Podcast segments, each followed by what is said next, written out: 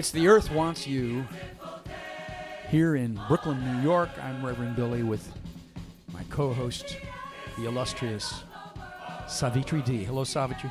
Hi, everyone. Amen. And here we are in November of 2018, and we have the apocalypse raging in California. That's right. People trying to heal, trying to start their lives over again in Indonesia, the panhandle of Florida and Georgia, and the Carolinas. People struggling with with droughts and earthquakes and landslides, and shifting jet streams, Mm. and the big currents that drive the engine of the ocean shifting. We're in the middle of it right now. That's right. It's happening. And there are columns of people walking long distances, right? We have a caravan of migrants moving from Mexico City to the California border now, 1,600 miles. Many of them climate refugees, unable to grow food in their uh, homeland any longer. And it's remarkable that uh, in interviews with some of the people in the in the caravan coming from Honduras, how much faith people place in an idea of decency, of common sense, of we will survive together.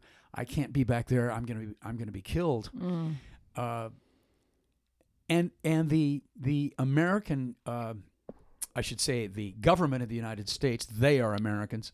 The United States government just doesn't come into those conversations. The the threats from from um, Donald Trump don't really have credibility with these people. Well, or you hear them say, you know what? Whatever it is, it's better than that. Whatever it is, whatever it is I'm going to face, whatever detention or deportation or danger or isolation or alienation I'm going to face, it's better than where I'm coming from, which you know should shed some light on the situation they are emerging from. Well, right? Donald Trump is just so fantastic. He's just so so uh, such a liar on such a uh, calling the California fires, and that that plays in the soul of people from Central America because California f- was for most of its history uh, uh, in the colonial times a Spanish place, Mm. and the the uh, uh, to call the the fires in California the fault of uh, substandard forest management, and, and then and then to threaten the forest professionals out there Wow, it's just who are laughable. risking their lives every day just laughable. with with losing their funding because they've done such a bad job. He's like back in his reality show. You're fired. He he he's loco. So they hear him talking that way, Well, I don't. Know. And how can they possibly lend credence to him? He's like a fictional character. I well, said I, I think I'm most disturbed by also the events that took place in Europe uh, this week at this incredible gathering of world leaders around the 100th anniversary of Armistice Day, which is, you know, you cannot have any knowledge of history and not feel the, the miracle of armistice, the miracle of the end of that great war, which was so, so deadly, deadly. 20 million people just, dead uh, and anyway we don't have to go through all its details but only to say that incredible that you could throw acid on that event and not just stand there and and honor those lives and and the and the work of peace it's unbelievable to me Well, we we are now in a nation state right here, the United States, mm. uh, which is um, normalized for its consumer citizens. Mm. Normalized the idea of permanent war. yes we have The permanent wars were started after the 9/11 disaster. Mm. Uh, uh, they started with wars that were fictionalized, once again, made up out of whole cloth, created by advertising executives and uh, the Bush and Cheney time.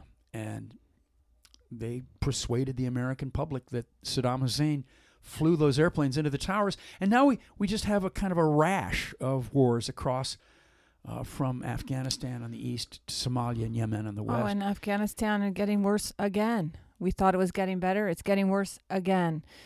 We cannot stop fighting. We cannot stop killing. We cannot stop bombing. What is wrong? What is wrong? And I, I you know, the soul searching, it, you can't search deep enough at this point. So l- let's all of us just spend a minute here thinking about peace uh, in whatever way you want to. We'll listen to the beautiful Music of Erik Satie.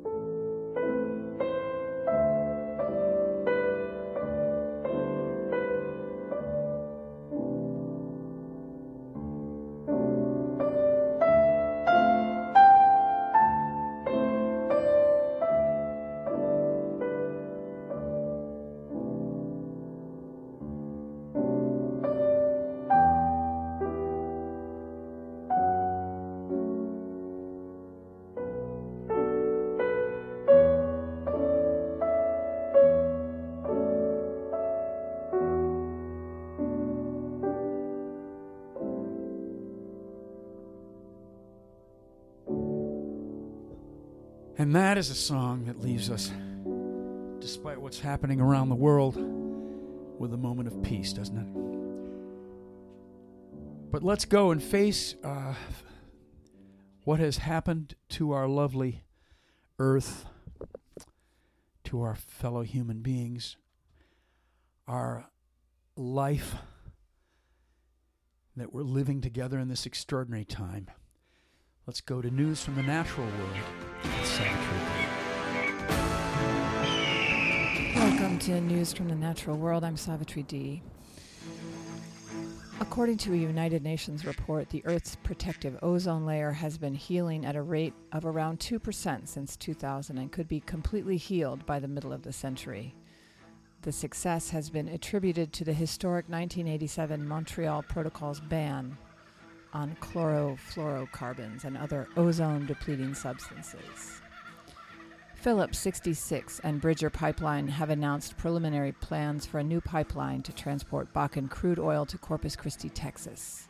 The proposed Liberty Pipeline, Liberty Pipeline, would transport 350,000 barrels of oil per day from the Bakken and Rockies production areas.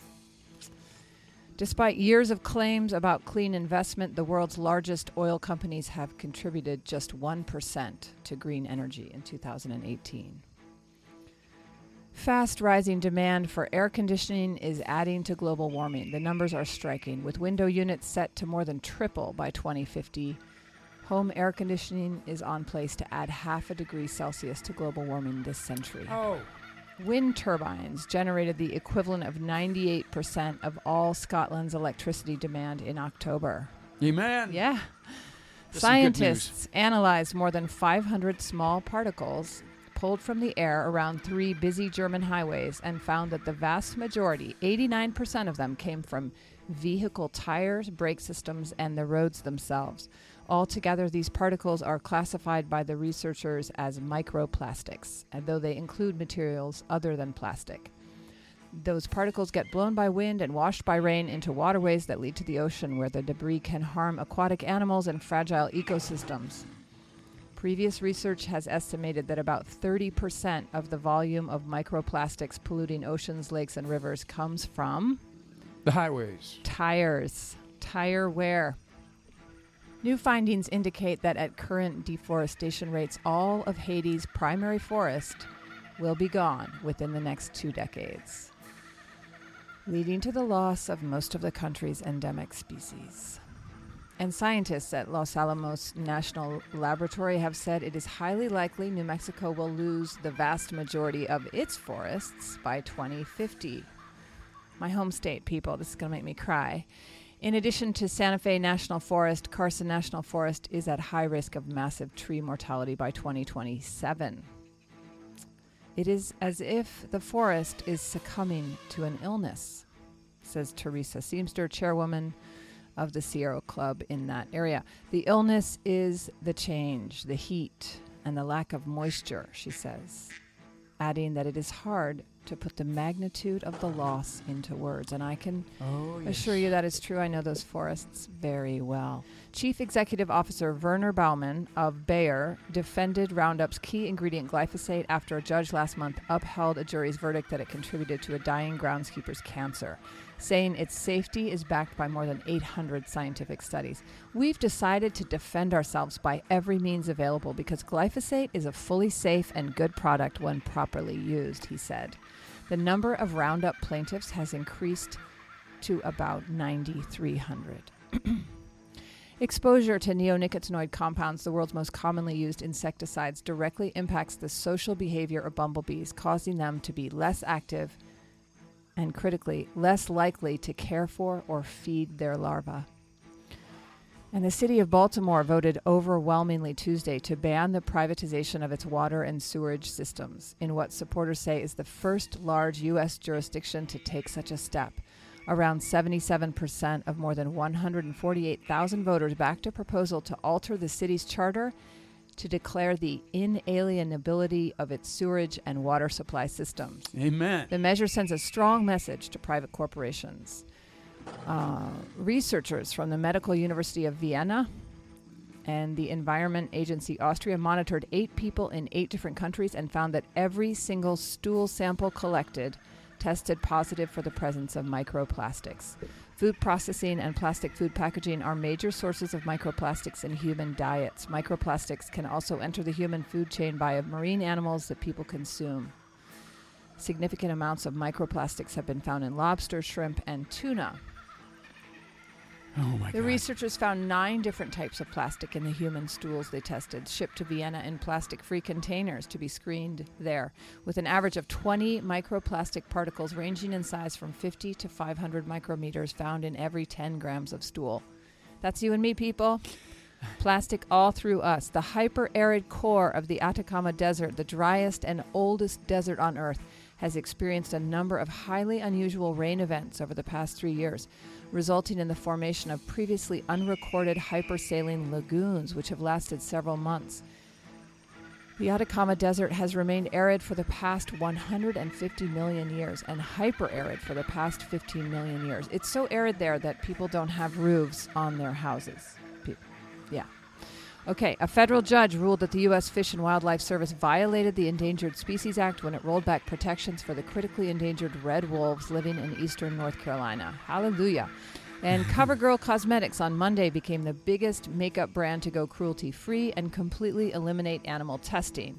Whaling vessels from Japan have set out to take over 300 Antarctic minke whales beginning next month. That's why you need to go give money to the Sea Shepherds today. they are the only thing between those Japanese whaling vessels and those whales. Approximately 500 billion cups of coffee are consumed worldwide each year.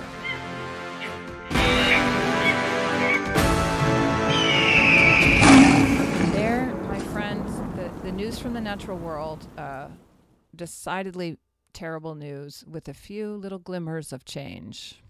the scale right now, the scale of devastation to life, to ecosystems I know. is is uh, Oh, I feel as if I feel as if we're starting the culture over or I feel as if we have to. we must. We must do the the the current culture of the arts of the, the culture of the built environment, how we relate to each other in public space. It Just seems the so basic puny. things have got to change. yeah, it just seems so tiny and puny Um, compared to it, right? Like we're not responding appropriately. We're not really involved at this point. We're very passive. or we're we're not able to generate enough people to be involved in a in a super direct way or we're fighting on so many fronts now and you know this is why this time is so terrifying it's because you know on the one hand you got to keep the you want to fight for gun control so that the, the kids in the school can be safe and you want to fight for i mean just where do you even start but the earth the are all the issues. The earth is the mother of all. Oh. All these all these challenges we have need to be integrated into life itself as the cause. We don't mean to burden you with our despair. Right now, we're going to call Tom Price, who's in California and has been up there to Paradise, and he's going to talk to us about what's going on out there. Now, Tom Price is a longtime environmentalist. He's worked in many, many places. Uh, He's done a lot of relief work. He was a co founder of Burners Without Borders that did a lot of work right after Katrina. Uh, in New Orleans, he spends time in Africa working, doing development projects, trying to uh, curb deforestation there. Uh, Tom is a knowledgeable and wonderful man and uh, a, a, good friend of this family. So uh, we're going to call him right now. Tom Price in Oakland, California. Welcome back to The Earth Wants You. We are here with Tom Price. Tom, welcome to The Earth Wants You. Good to be here. Amen, Tom. We always start by asking our listeners, I mean, our visitors, what your favorite place on Earth is. what a great question. Uh, I don't think I have one because um, there are a lot, um, but it would probably be somewhere in southern Utah. Southern Utah. You've ah. done a lot of work down there, haven't you? Yeah, I grew up here. And so, how are you feeling about the new uh, limits on the Grand Staircase and Escalante? They are a temporary anomaly that will be undone. The land is timeless. It can handle the Cheeto for a few minutes. wow, that's encouraging. Thanks, well, Tom. it's important to understand the it's important to understand the context. I was personally there doing advance for President Clinton when he signed the declaration for the Grand Staircase Escalante National Monument to stop the coal mine that was planned for that area. And the group that I worked for at the time, the Southern Utah Wilderness Alliance, in its 30 years of existence, has preserved 96% of the wilderness quality land in Southern Utah. Wow. The fight is no easy, easy, but there at least. Well, we may not be winning, but we're not losing. Well, that's very encouraging. Ninety-six percent. Our friend Tim DeChristopher uh, posed as an oil executive and inserted himself into the auction in the last months of the Bush administration, and uh, bought. Um, I don't know. Was it forty thousand acres or something? Yeah. He bought leases on uh, gas and oil leases and uh, did not have the money at the time. uh, yeah, well, they're they're refusing to sell uh, to my friend Terry Williams the leases that she bought. She has the money and she wants to pay for them.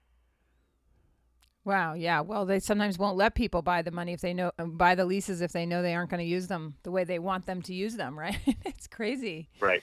Um. So Tom, you are in Berkeley and uh, you are in the middle of a hellstorm over there in California. Can you talk to us about the fires, please? So, California is in the midst right now of the worst wildfires we've ever seen, which is saying something. The, the, there are currently five. The largest, the Camp Fire, is already the largest and deadliest in California history. It's killed at least 42 people, but we know there are hundreds more missing who were likely killed. Understand why the fires are so bad, it's important to understand a little bit about California geography. So if you'll bear with me, I'll give you just a quick lesson. Great. The Central Valley of Cal- California is the largest contiguous piece of prime A1 agricultural real estate on the earth anywhere. It's several hundred miles long. It's 30 miles wide. It's a big basin full of millions of years of alluvial soil out of the Sierra Nevada mountains. And the only way uh, moisture gets to it from the ocean is through the Golden Gate Bridge off the Sacramento Valley. So as the Central Valley heats up, it draws cold air off the ocean, and that's why we have fog in San Francisco. That's why Mark Twain said the coldest winter I ever spent was summer in San Francisco because it's a foggy year. Now, what's happened is because of climate change, the monsoon rains that always come in October and stay through spring haven't come yet. It's now middle of November. The town of Paradise and surrounding communities should have received five inches of rain by now. And there's been nothing since April. So it's unbelievably dry up there. And so you combine really, really dry land with a spark, and that's all it took. I, I met some people up there the other day, and you know, at six o'clock Thursday morning, there was no fire. By Thursday night, the town of Paradise didn't exist anymore. You went up there. Why did you go up there, Tom? Well, well I mean, it's a town of 27,000 people was rendered homeless overnight. And uh, I've been through enough disasters in my life to know how disorienting and upsetting it is to be in a situation like that. I happen to have a camping trailer that I'm not planning to use till spring, so I just hooked it up and drove up there to find somebody to loan it to until spring. Mm-hmm. And did you find somebody? Yes, um, uh, uh, a guy named Dwayne McDaniels and his wife, uh, you know, retirees living in paradise with their uh, in-laws and their children and grandchildren all around them. Dwayne described literally running for their life. Wow. There were so many cars trying to leave that community all at once. They were in their car with the motor running for an hour. Wow. They We've- got out of their cars, and the police had them hide inside a Walgreens while the town burned down around them. So they did a burnover in a Walgreens? Yeah, the police broke in and put people inside it because the Walgreens is in the middle of a big parking lot. Right. Um, Wow. But they're expecting find hundreds of bodies. yeah. Oh, man. And what about the animals? What's going on with the wildlife up there? This is horse country, cattle, not cattle, but horse country. hmm Um, there's lots of reports of horses being um, evacuated, animals um, burned. When the when Cal Fire was finally able to get in, they had to send a bulldozer up the road, push all the abandoned and burned out cars out of the way. Mm. It was like that highway in Iraq at Mm. the end of the Gulf War. Mm. It was just one destroyed vehicle after another. Right.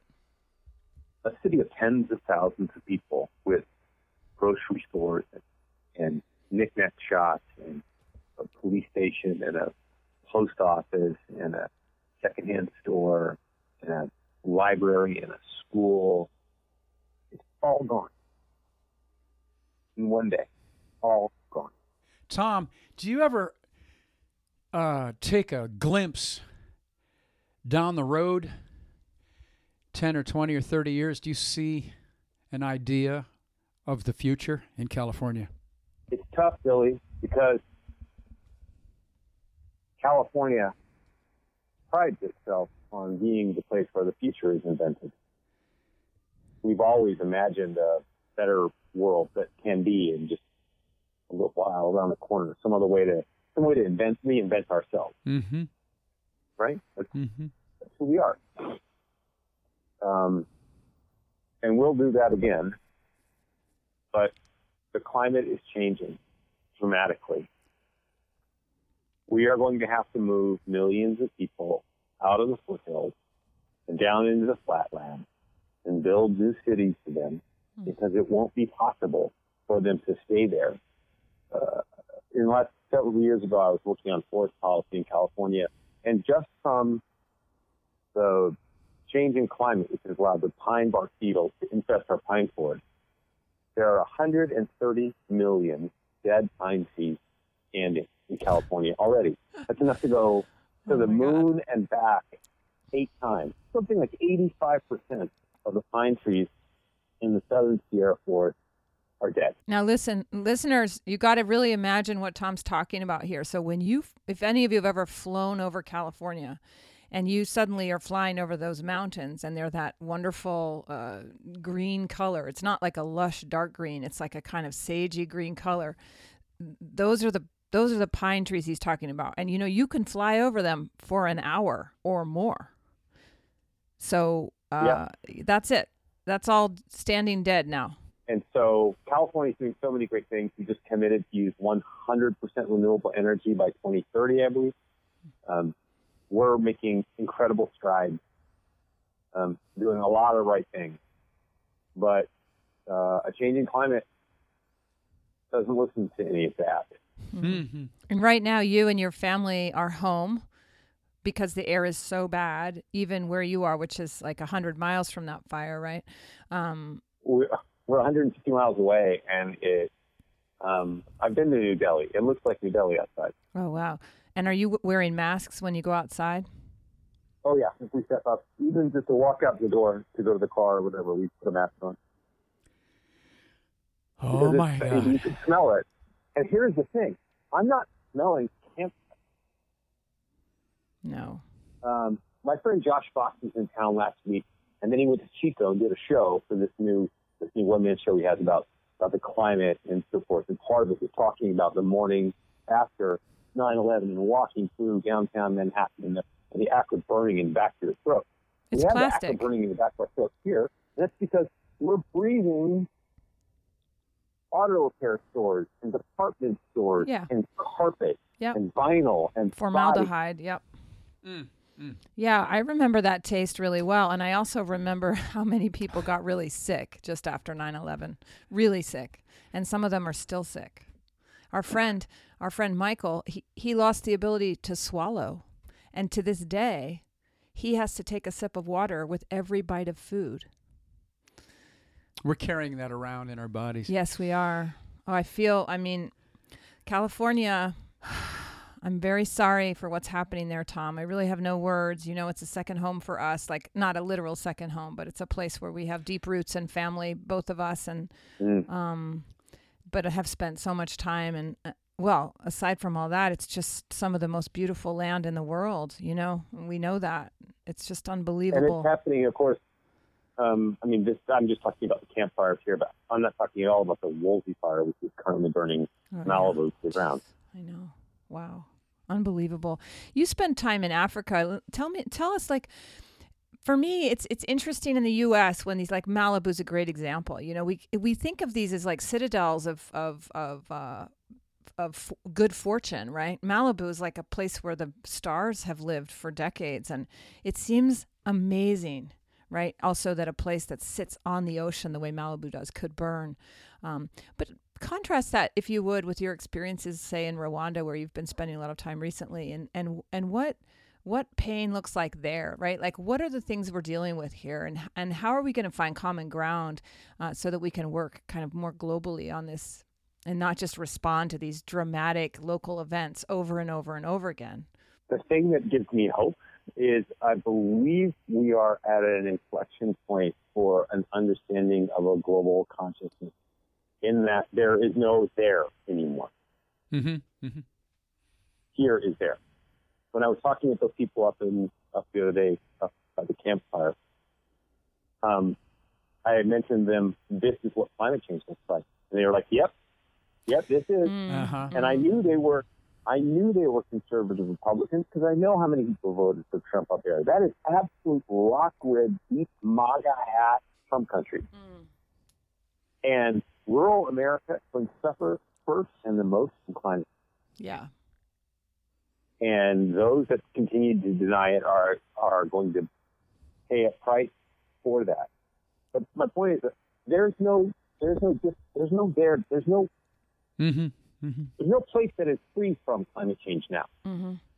and and that awareness I think is growing quickly. I, you mentioned, I spent a lot of time in Africa. I worked there, and um, I, I I did a film there this year about uh, the rain. They have a rainy season that comes twice a year. It's very defined every single year. It's exactly the same. Well, this year the rainy season just didn't end. It just kept raining, wow and there were thousands of landslides that killed hundreds of people wow because it just didn't stop raining. Yeah. That's what happens in the mountains when it rains. wow. Yeah. Oh, Tom. I mean, it's hard not to just end at this like d- we get derailed by just like the the the the the immensity of the crisis, you know. And it's not necessarily that I think we need to find hope in the crisis. It's more we do need to find uh, each other in the crisis, right? Which is how you started out this interview, talking about how people find each other and they make these amazing communities and they make change together and they recreate uh, demo- democracy and and and uh, kind of governance, you know, from the ground up. And and there is incredible opportunity in that. We know that. I don't I don't hear uh, national leaders. I don't hear uh, multinational business leaders. I don't I don't hear people who are spokespersons for the big institutions. I just don't hear voices coming from them about what is happening um, in our communities from these disasters. There's a kind of silence. You know what I mean, Tom? It is difficult to talk about something that has such an existential threat level to it. Uh huh. When you talk honestly about climate change, very quickly it becomes apocalyptic. Mm-hmm. Uh huh. And that's hard for someone who's wrapped up.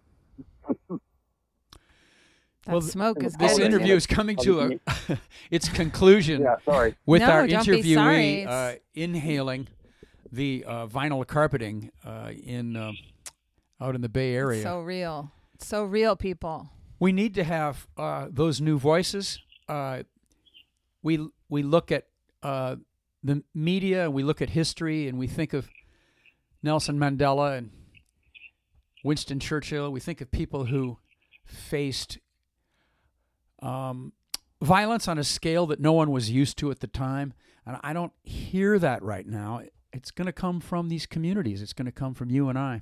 It is. I will take solace in one thing. The very first time Alexandria Ocasio Cortez visited Nancy Pelosi's office was today with a bunch of students who occupied it to protest about climate change. Right on. All right. All right. That's a good way to meet Nancy Pelosi. The Bronx. The Bronx representing. the Bronx shows up. Um, Tom, listen, take care of yourself. Our love to your family. Thank you so much for your For work, Talking with us today. for leaving your trailer up there with perfect strangers. Um, keep us posted. Uh, And uh, if there is there some way people can help from a distance, is there some place they can send funds or donation? I mean, I know in Yeah, but America we always end up sending way too much stuff. So what what can people do? Don't send any stuff. You know, people should send money and gift cards. There are plenty of, of organizations sent up. I, I heard this morning that, that the, they're already buried five foot deep in warehouses of donated clothing. Don't send clothes. Send money. Okay, send All don't right. send clothes. Make a note of that. Unless they're really nice. No, don't send clothes. Uh, Tom, take care of yourself. Thank you so much for talking with us today. Thank you, Tom Love Price you guys. in Oakland, California. Thank you, Tom.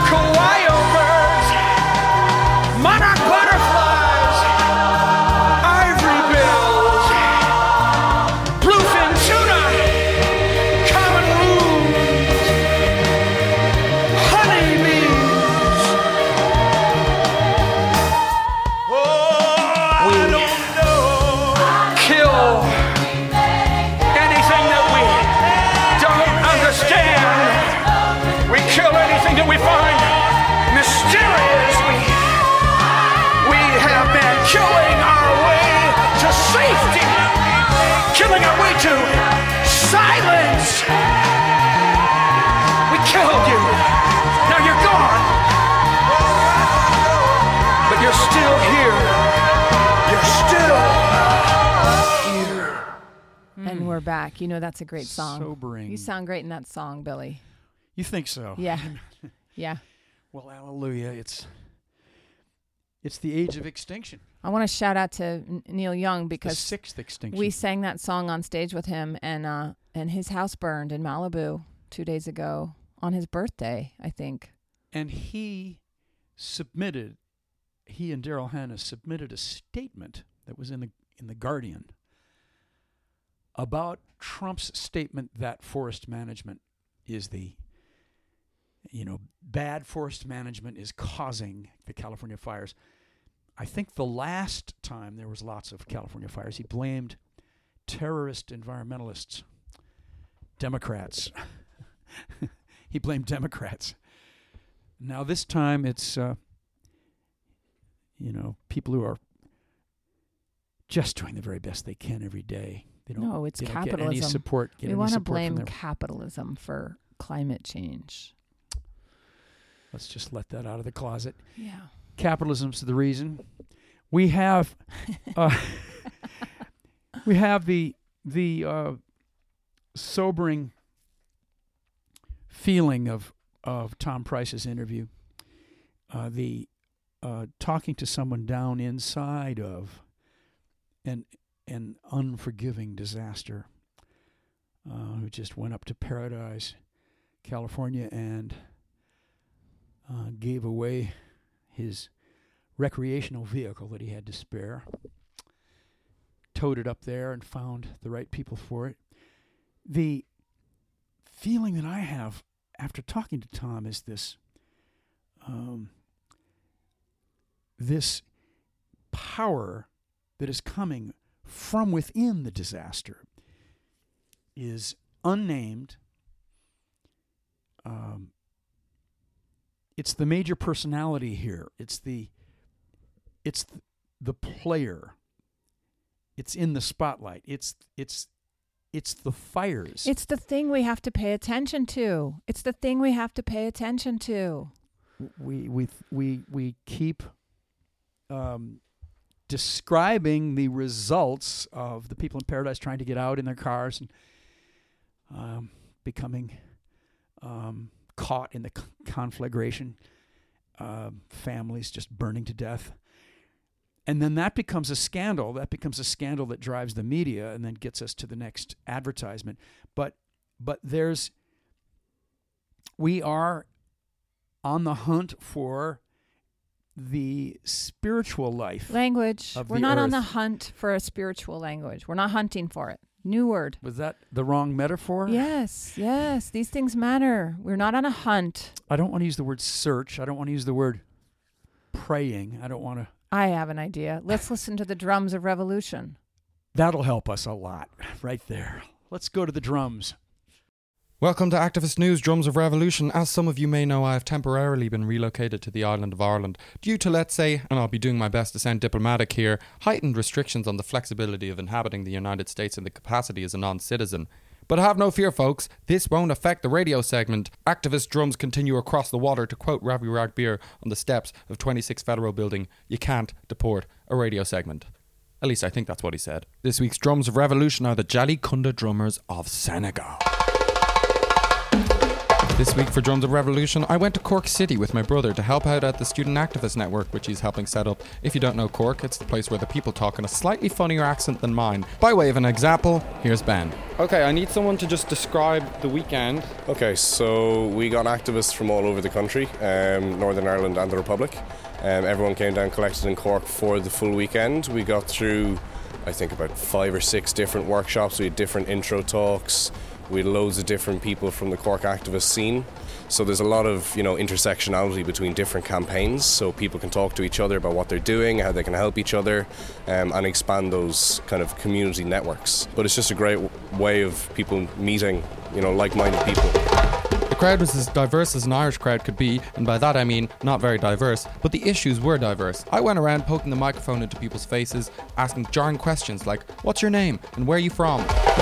My name is Owen Chance. I'm from Jamaica, but I'm in Monaghan Direct Provision at this time.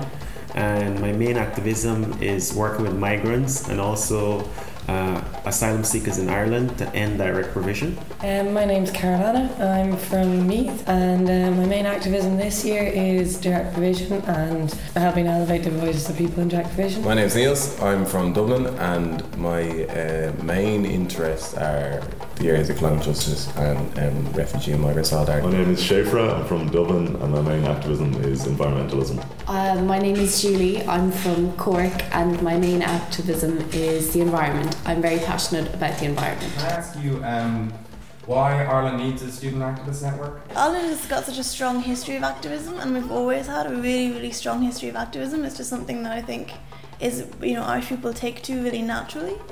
So I think it's a really good idea to kind of bring all those different activists together um, and encourage people who might not, um, you know, have any background in that area. So I think right now, when we're seeing like the housing crisis, we're seeing a lot of direct provision activism take off. We're seeing a lot of environmental activism take off, all in the wake of repeal and the gay marriage referendum. You know, I think that's just people being empowered, and I think that's just people realizing the effect that they can have when they uh, work together and kind of apply themselves. This weekend was one of those activist training workshop weekends where activists teach activists how to be activists. That's hard to say. Savitri D does these kind of trainings, so make sure you listen to the show to see when the next one is on. They are everywhere and look boring from the outside and sometimes from the inside as well, but they are vitally important. Every time for me, it's like getting into the cold Irish Sea. I don't want to do it, but when I do, I feel great afterwards. It is such a good way to dust off the boots or a spark to get involved. Go find out where these trainings are going on in your local communities. Trust me, they are there. Just look. Notice boards, cork boards, local libraries, community centres. There are fights happening all over the place, and all you have to do is get involved. That's how easy it is. Just get involved. Just do it. It's so easy. It's like buying a coffee. Have you ever bought a coffee? That's how easy it is. The group I'd like to highlight who helped in setting up the Student Activist Network in Ireland are People and Planet, who are the largest student activist network in the UK and, after the Lesbian Avengers Handbook, have the best handbook or pamphlet on activism in town. I spoke to Chris from People and Planet. Why should someone get involved in activism? Uh, you should get involved in activism because there are so many things wrong with the world right now. I mean, you, I'm here in Ireland at the moment, but you just have to look both sides of the water to what's going on in the US with Trump or in the UK with Brexit and everything else. There's so many issues that need tackling. Every person can play a role, whether it's the people who are on the front, front lines with megaphones, whether it's the people painting the banners or cooking the food or everything that's involved. Like, there's a role for you and there's a, there's a role you can play in making change. And to me, that's really exciting, and I hope it's really exciting to you too.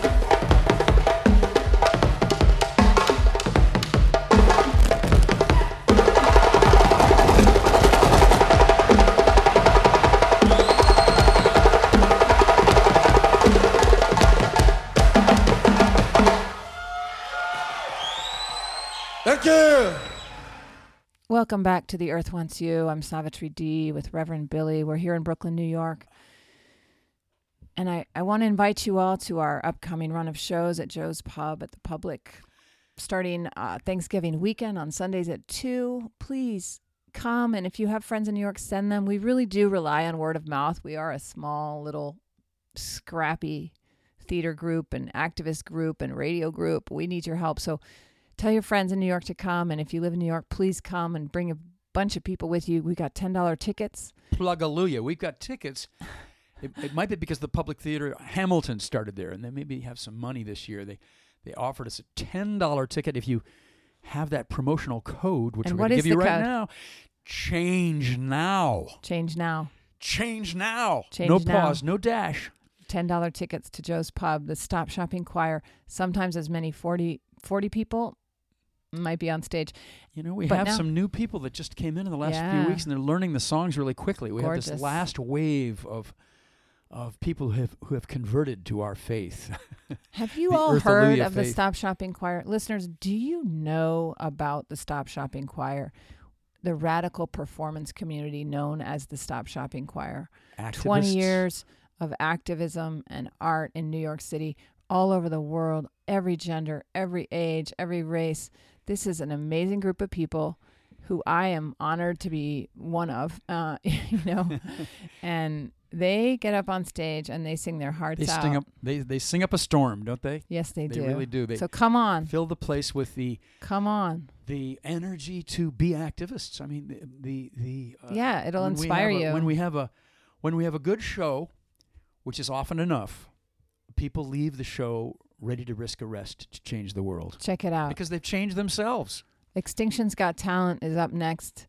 Today, we thought we'd uh, spend time with the forest and hear the sound of a forest fire raging through a pine forest.